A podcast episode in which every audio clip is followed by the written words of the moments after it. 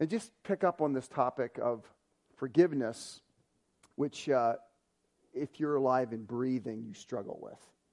And, is, is that fair? And, and I want to I wanna talk about it perhaps mostly within kind of a Christian context, but has all kinds of ramifications outside also. So that, that's, that's where we want to go. So if you have your Bibles, I ask you to turn over to uh, Matthew chapter 18, verses 21 to 35.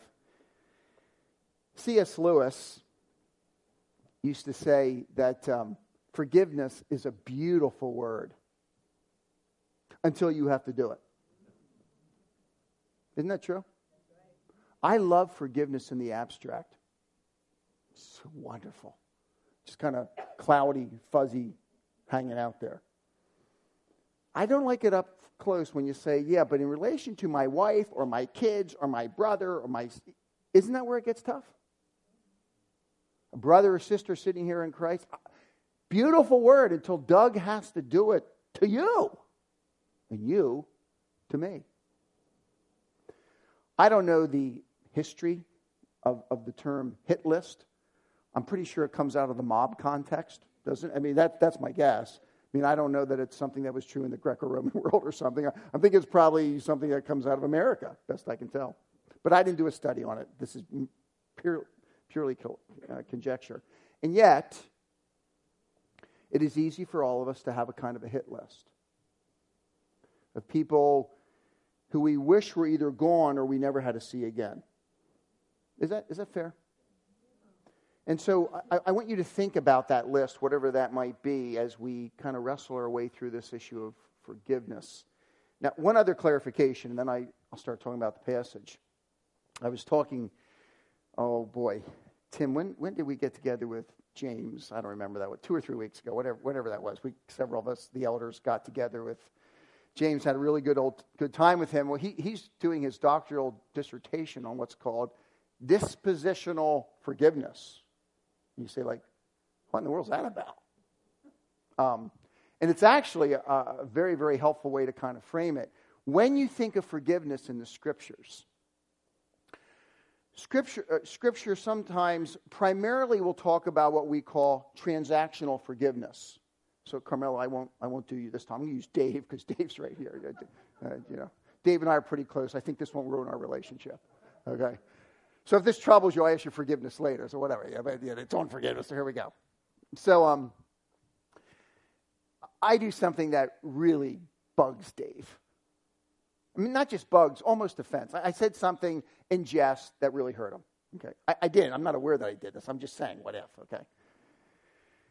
And Dave comes up to me and says, "Hey, Doug, um, I, I know you may not have meant it, but you know when you made that comment, that it really, really hurt me. And it's creating a little bit of tension in our relationship. And I say, Dave, I can do a couple things, but hopefully what I'll do is say, Dave, I don't realize I didn't realize what I did. Will you forgive me for making that careless comment? Forgiveness, transactional forgiveness means Dave looks back at me and says, Doug, yes, I will not allow that issue I will not bring that issue up again in a way that's destructive to our relationship um, or, or, to anybody else. In other words, I'm not going to bring it up to you, I'm not going to bring it up to myself or, or, to anyone else. So it doesn't mean Dave goes out and afterwards and says, Hey, Carmelo, do you know what Doug said to me? No, it's a promise he's making to me that this baby is done and we're able to move on in a relationship. It's a transaction. Do you see? A promise to me not to bring the matter up to me, himself, or anyone else in a way that's destructive to our relationship. Transactional forgiveness. So Dave comes up and shares that with me in another context, and I look at him and I said, Go jump in a lake. Grow up. Now, what does Dave do? That's a little tricky, isn't it? Because he can't actually transactionally look at me and say, Doug, I forgive you. Our relationship is fully restored. Let's go on together. Can't. But neither can he, as a child of God, harbor bitterness against me. So he's in a little bit of a dilemma. Dispositional forgiveness is all about his relationship with God. where, yeah, although there's a little bit of tension here, and Dave may have to at some point bring somebody else in and talk to me about this, and yeah, all that, right? Bible talks about all that stuff. Good stuff. Good stuff. But where Dave has to begin to work in his heart, or any of us, is God, Doug is a pain in the neck sometimes, and we all know that, and I've experienced it personally. But you love him. And rather than me allow this to revolve around my hurt, I need to think of ways to focus on your beauty and how we might be able to show your mercy to him so that he might find the joy and freedom and forgiveness uh, and repentance. But that's a very different stance, isn't it? And Dave may have to fight that with me, do that with me for a lifetime, perhaps, right? Do you see what I'm saying? That's dispositional. That's all about you and God and a heart that has been tenderized that desires to extend mercy and gives mercy and wants reconciliation and wants that transaction, but you can't make it happen unless the other person asks for forgiveness. So if you want to read the dissertation, go talk to James. I'm just giving you the Cliff Notes version. So there's dispositional and transactional. And I think it's important that we don't confuse them, but we recognize them. Does that make sense? This passage is all about transactional. It's very clear in the context. And I would say most of the time you read about the word forgiveness and Dave's relationship to me in Scripture, it's all it's about transactional. But dispositional brings out this other element that we talked about two weeks ago. So I want to focus on this, this whole issue. Now, again, maybe it's because of my seminary training, but I'm such a big guy on context. So stay with me, okay? We want to come to verse 21 and we will get there very quickly.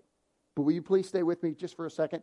Because I want you to see Matthew 18, how, it's actu- it actually frames out.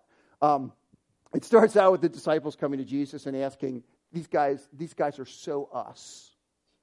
They come and the first thing out they say is, who is greatest in the kingdom? And it probably comes out of what just happened in the previous chapter, where Jesus would say, You're sons of the king. And they're going like, Yeah, sons of the king, but I'm a better son of a king than you are. No, I, you know, you know, it's just right away, it's all about them. And so Jesus, who's greatest in the kingdom? And you know, Jesus uses a child, right? To talk about the simplicity of our faith and trust in Christ. And then he turns and he leaves that child in their midst. And he says, Guys, if you want to talk about greatness in the kingdom, let's talk about the love that should be going on among the people of God. And what that means, and what he does from verses 5 running down all the way to verse 14 in, in Matthew chapter 18, he talks about the fact it is so important that you value everybody in the body of Christ. Everybody in the world, for that matter. But, but in this passage, he's talking about people inside. That you value everybody, that you do everything you can not to offend. So, what that would have meant for Dave and I is, is I would have been thinking when I was talking about to Dave, before I said what I said, to think, you know, before I say what I'm going to say right now, will that build Dave up? Or is that kind of a backhand slap joke that we all going to kind of laugh at? He'll laugh at too because we just all put pressure on him because it's a joke, but it's actually going to hurt him. And it's all about looking at your brother and sister in Christ and saying, I don't want to offend. It's a great text. He gives all kinds of reasons. Some of them are pretty strong reasons. Jesus says, Look, people that live their entire life offending, offending, offending, it would be better that they took a huge millstone. Okay? Something not, we, couldn't, we couldn't pick it up. You could not pick it up, far too heavy. Tie it around your neck. Take the person out into the middle of the Sea of Galilee and drop them in. That's not good. right? I mean, that's like, you're thinking, like, I think Jesus is saying it's a serious issue. You got it, right? You see, he's saying offense is such an issue. If you're going to just say, my life's going to be about offending people and hurting people, Jesus says, it's, it's no, no reason to live. I want my people to be about loving one another. And he's going to go on and talk about how precious they are. Guardian angels comes right out of this passage. The fact that there are sheep that God has loved, right out of this passage. And he gives one motivation after another motivation and says, Love one another, all because of who they are, because of me. Wow. So disciples are listening to all this. They start out with this question, and all of a sudden Jesus turns the whole thing on them. Don't offend, don't offend, don't offend. Then he turns the tables because Jesus is a realist. And Jesus says, Yeah, but in every church, in every community, as much as we try not to offend, we will be a- offended. It will happen. It's reality. If you spend enough time with me, I'm going to offend you at some point. Bummer. Bummer, but it's true. So, what do you do if you've been offended? You see? And in verse 15, he switch, he turns the corners. And, and he, get, he sets up an entire process of what Dave should do when I have offended him. And he says, Look, Dave, come and talk to Doug. And he tries. And I said, Go jump in a lake. He gives us a process. But Dave, what you need to do is go back and bring somebody back. Because, not because you're saying, I'm going to really stick at the Finkbeiner. He stuck it to me. That's not the point. He's my brother. I love him. I want to help him. Bring somebody back. And there's a whole process you go through. We, we use this for what we call church discipline, right? A whole process of how can we restore this guy to a relationship with somebody else. Because we all will be offended. So he walks through that entire process and he says, God is behind the entire process. Do it with confidence. Great text. Dear Peter is listening to all this. And he's taking it in. And that's good. Look what he says in verse 21. Then Peter came and said to him, Lord, how often shall my brother sin against me and I forgive him? Up to seven times? I want to show you something. Okay, once again, turn it on first, Doug. Okay. Ah, okay, I already mentioned that. But so you, you got to have these two sides in, in, in, in, in, the chapter. Um, and don't, don't worry about what b. Yoma 86b exactly means. Only to say this. I, I just want to read to you a couple quotes from some later rabbinic writings, all right, about how rabbis said to handle this whole issue of forgiveness. Look at what it says. This one. If a man commits a transgression, the first, second, and third time he is forgiven. The fourth time, he is not. Kiyoma 4:13. If a man sins two or three times, they forgive him, but of the fourth, they do not. And they, they ba- actually ended up basing this on, on Amos 2 and Job. Another Avot de Rabbi Nathan 40. If, if, if, but if one says, I shall sin, then repent, he's forgiven up to three times, but no more. If a man commits a transgression the first and second, the fourth time, he is not. Now, if that particular tradition, oh, how about that? Okay, we'll just leave it there. If, if that particular tradition is in vogue when Peter says what he's saying. Can I tell you what I think Peter's doing? If this is what the rabbis later said, if they're still saying it in the first century, I think that Peter's listening to this whole story about Jesus. Don't offend, okay? But people will offend you. And when they offend you, there's a process. Like, how many times do you have to forgive them? Well, the rabbi said three times and you're out. I'm going to double it and add one. So I think when Peter says, Lord, how often shall I forgive him? Up to seven times, I, I, I, really think that at that point that, that, um, that Peter's thinking Jesus is going to look back at him and say, Peter, you are my guy. Honey, you know, those rabbis, they give you three and you're out, but you doubled and added one. Oh, Peter, I, man, you just know how to work the church. I'll just let you do this whole thing. I, I'm thinking that's probably what he's thinking. Okay? But look what Jesus says in response, verse 22. Jesus said to him, I do not say to you up to seven times, but up to 70 times seven. So that means I'm supposed to pull out a piece of paper. Or, no, I'm sorry, Dave's supposed to pull out a piece of paper. And he's supposed to say, uh, that's, uh, that's number 43 for Finkbeiner.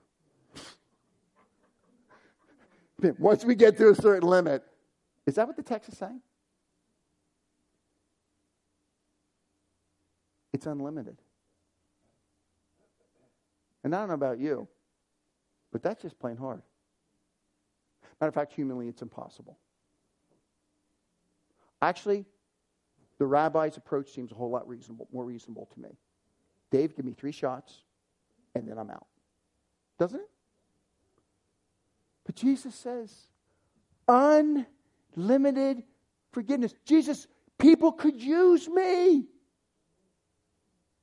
How do I know if they really mean it? Right? I mean, look, isn't it true?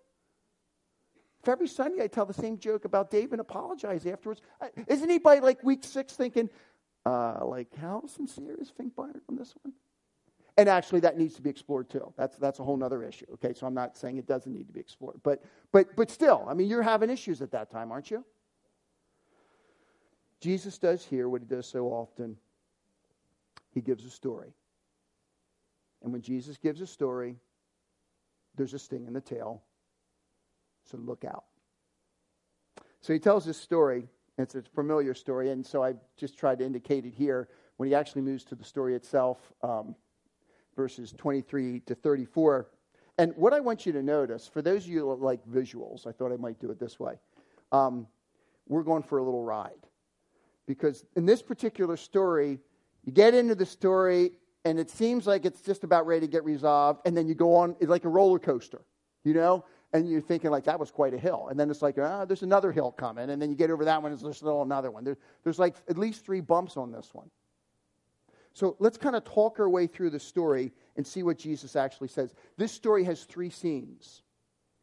The first scene will take place in the courtroom with a king, probably some kind of a Greco Roman client king, maybe perhaps directly under the emperor himself, who would often collect his taxes from other individuals and then give them to the, to the emperor.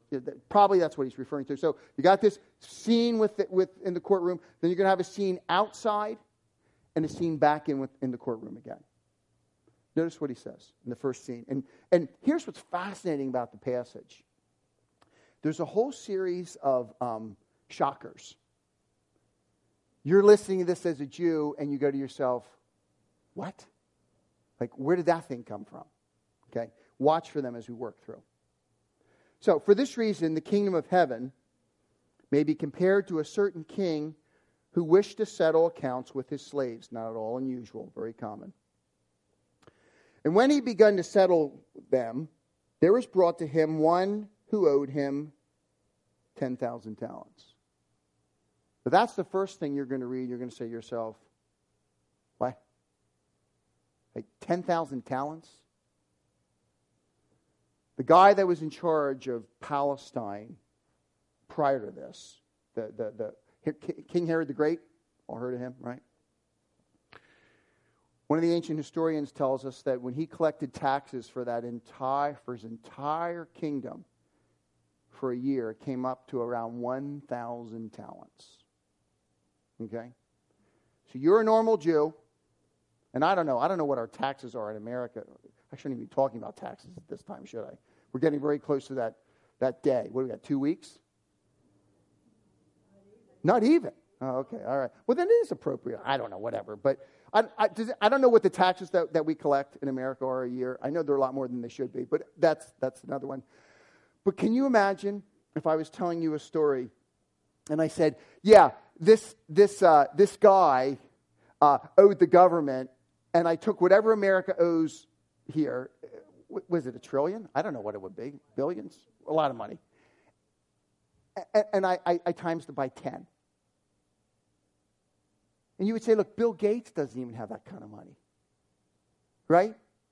So, what he does is he introduces something into the story, which when you read it, you say, that's not even true to life. It's impossible. This guy owes, in their day, something like 200,000 years worth of labor.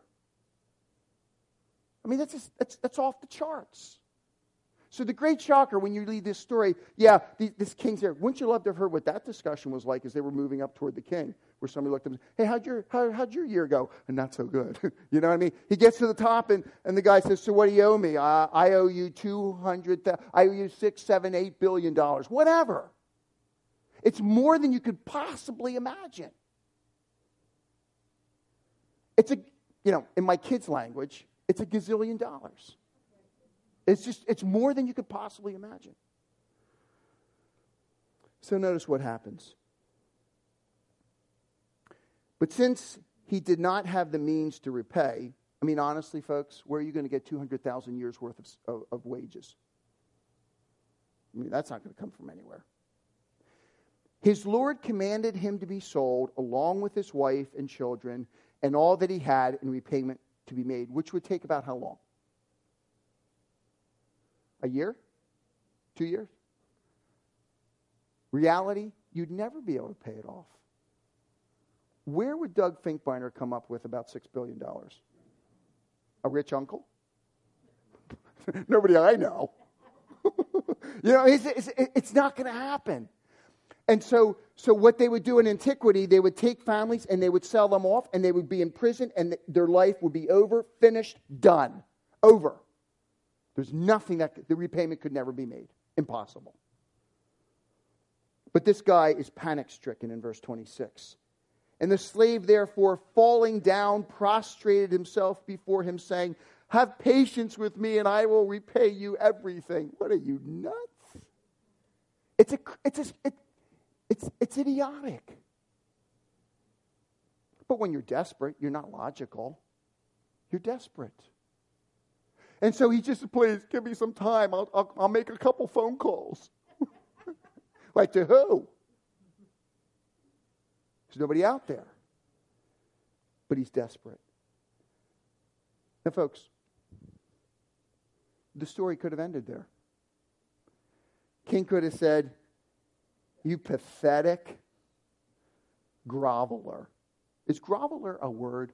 I know you can grovel. Are you a groveler? I don't know. Whatever. But you, you, you pathetic person who is groveling. Okay? Whatever you want to say. Be gone. And he would have every right to do that. And the second great shocker of this text is what the king does. I mean, I, I read this and I say, this is off the charts. Verse 27 And the Lord of that slave felt compassion and released him and forgave him the debt. Don't run by that too quickly. What would that have looked like? This guy's down on all fours. Please, I'm sorry. You know, my, my wife could work three jobs, maybe. I don't know what he's saying. You know, he's saying all kinds of stuff. He's just groveling, you know. And the, the guy looks down at him and says, a great loss to himself. It's gone. What? What, what, what do you mean? What are you talking about? It's, it's, it's gone. You're, uh, you don't owe me anything. No, like, Nothing? Not even last month?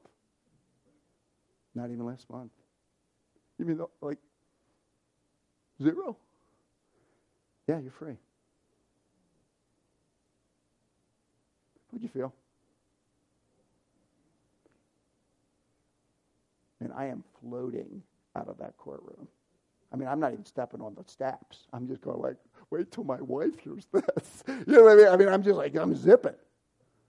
And, and, and, and, and so uh, he goes out, and I'm, I'm, what I'm expecting is everybody he see to say, You know what he did to me in there? Do you know what he did to me in there? Do you know what he did to me? Do you know? Do you, is that what you expect? Let's come to the second scene and see what happens. Look at verse 28. But that slave went out and found one of his fellow slaves who owed him a hundred denarii, a third of a year's salary. Okay? And he seized him, began to choke him, saying, Pay back what you owe. I don't know exactly what happened, but I'm assuming he came out of the courtroom going like high fiving or whatever he's doing. He comes out, he looks over, and he sees that rotten, crummy, good for nothing, lousy Zedekiah that guy owes him a third of a year's salary, a hundred denarii, for Pete's sake. he beelines it over there, and he's not messing around. He's feeling pretty good after all that. He grabs that guy by the neck and he starts shaking him and he say, "You owe me a hundred denarii." Like, which, which you know we're reading and saying like, "What is up?" And it gets worse. Look at verse twenty-nine. So his fellow slave fell down and began to entreat him, saying, "Have patience with me, and I will repay you." Does that like ring a bell at all to you? I mean, I'm thinking like a little deja vu. I mean, just a little. I mean, uh, what, this is what I'm expecting. Pay me what. He drops down to his knees and he says, Have patience with me and I will pay you. And you know what? The honest truth is, he probably could have. If he gave him a little bit of time, 30 years salary, tough stuff, possible. Have patience with me and I will pay you all. I'm expecting him at that point to go, What in the world am I doing? Aren't you? Zedekiah. Get up. I, I'm, I am so, I am so, I'm sorry, man. You, I owed a gazillion bucks. It would have taken me 200,000 years to pay that off. Yours, is a third of a year's salary. It's okay, man. I'd like to do to you what he did to me. Isn't that, isn't that what you're looking at? That's what I'm expecting, brothers and sisters. And the reason this story, which should have been a comedy, is actually a tragedy is because of what the guy does next. Verse 30 he was unwilling, but went and threw him in prison till he should pay back what he owed. Third scene. So when his fellow slaves saw what had happened, they were deeply grieved and they came and reported to their Lord all that had happened. Then summoned him, his Lord, and said to him, You wicked slave. I forgave you all that debt because you entreated me. Should not you also have had mercy on your fellow slave, even as I had mercy on you? His Lord, moved with anger, handed him over to the torturers. That's kind of ups the ante a little bit, doesn't it? Until he should pay all that was owed him, which would have taken forever. And Jesus has done his story. And Peter is thinking, here I go again. Isn't he? And Jesus is saying, well, let me give you the punchline. I gave you the story. Let me show you the significance. Let me give you the point. Verse 35. So shall my heavenly Father also do to you if each of you does not forgive his brother from your heart. Man, that hurts. That hit list, bummer. What am I going to do with that thing now? And let me tell you what Jesus is not saying God is not an Indian giver. God doesn't save us and then turn around and say, okay, Doug, not doing a good enough life stuff, you're out. I'm taking it back. Scripture doesn't talk like that about what God does for us in Christ. But I would argue that this is a dramatic way because you hear the story and you say, nobody in their right mind could experience that and do that. And you're exactly right. You're exactly right. People who have come to experience the grace of God in their own forgiveness of all their sins. Doesn't mean it's going to be easy. Doesn't mean you always do it in the exact moment. I understand all that. But forgiven people forgive. Do you see? Jesus has to challenge us because we all struggle with it. But if you have life within, by the Spirit's power, you're able to do this very thing. Um, if, if I borrowed a couple bucks from you and I never paid it back, my guess is for most of you that won't bug you very much. What, I I, I, could I have a dollar for a soda? You give it to me. For, for, most people, they wouldn't see me, you know, three years later say, Finkbeiner, that buck he took from me. I, I mean, you know, now maybe you are that way, but I, I'm, I think you're pretty reasonable people. I think most people would say, like, hey, whatever, it's only a dollar, and with inflation and everything, it's, it's almost nothing by now. You know, you know, whatever. You know, you just, no big deal. But with taxes coming up, take your uh, gross income, not your net, your gross, divide it by three. If you lent that to me and I never paid it back, would it bother you? If I lent that to you and you never paid me back, I my home goes under foreclosure. I'm finished. I'm a month to month guy. You know? And here's what I think is really, really important. I love this when I read this in the text. I love it. Jesus never minimizes the sin that people commit against us. Do you know that? It is a third of a year's salary. If I hurt Dave deeply, Jesus never says to Dave, Oh, Dave, get over it.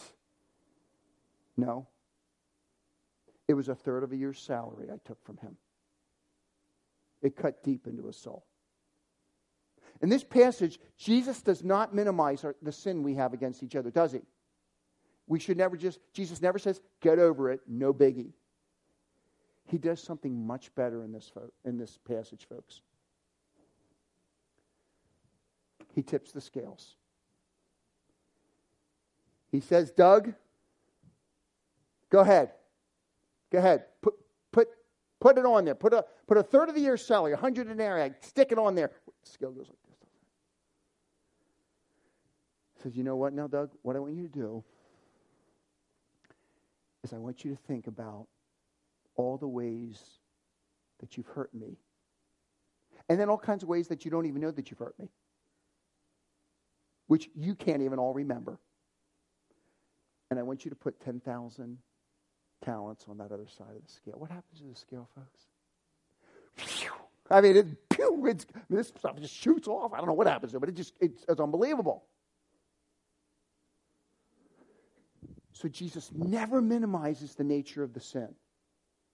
He couldn't, because in Matthew 18, he said, if people that offend all the time, it's better that they have the millstone. Of course, offense is offense, it's awful. He does something much better. He says, What I want you to do is sweep over your soul again and again and again how much I have graced you, how much I have forgiven you. You walked as a rebel and didn't even know it half the time. And there was a time I stood before God, and there was a debt I could never pay, folks. I could never pay a debt of a gazillion dollars. I didn't have it. And I didn't know anybody that did. And I groveled before him. And he looked at me and he said, Because of my son who has died for you, because you're trusting in him, you're becoming a forgiven follower of him, it's all gone. Like, like last month, too? It's all gone. How about next month? Gone. Rest of my life, gone. You mean like the whole thing? Yeah. It's not just what I owed, it's what I will. It's all, it's all of it. And in one moment, it's all swept away.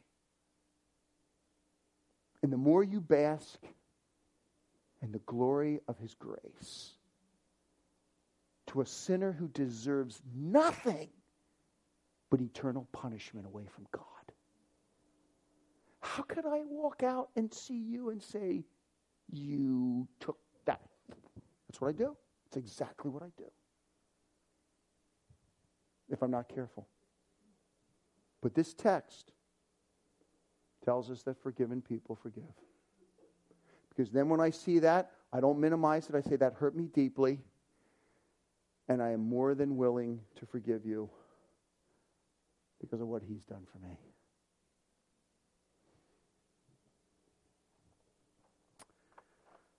I don't. Uh, I don't know who's on your list, but I know this: God wants the name off. And you may never get any farther with them than dispositional forgiveness. I understand that. I understand that. There may never be transactional. I understand that. But if you've been graced, will you not start the process? If he identifies a name, it could be somebody in your immediate family, it could be a spouse, it could be a child, it could be a, a, a sibling, a parent. It could be somebody sitting here in this auditorium right now. Will you start the process? It's, it's too important. We're, uh, I'm going to close in prayer. Carmelo, you're going to come up and play with the group, the team. And um, Tim's down front, Dave's down front, I'm down front. We're all down here. As we sing, if, if you want to come and just pray, come. If you want to talk to one of us, come. If you want to wait till after the service, come. We don't care. But if you need help, or you want to just stay there in your, where you're seated and pray, fine. But deal with the list, folks. Because forgiven people forgive. Father,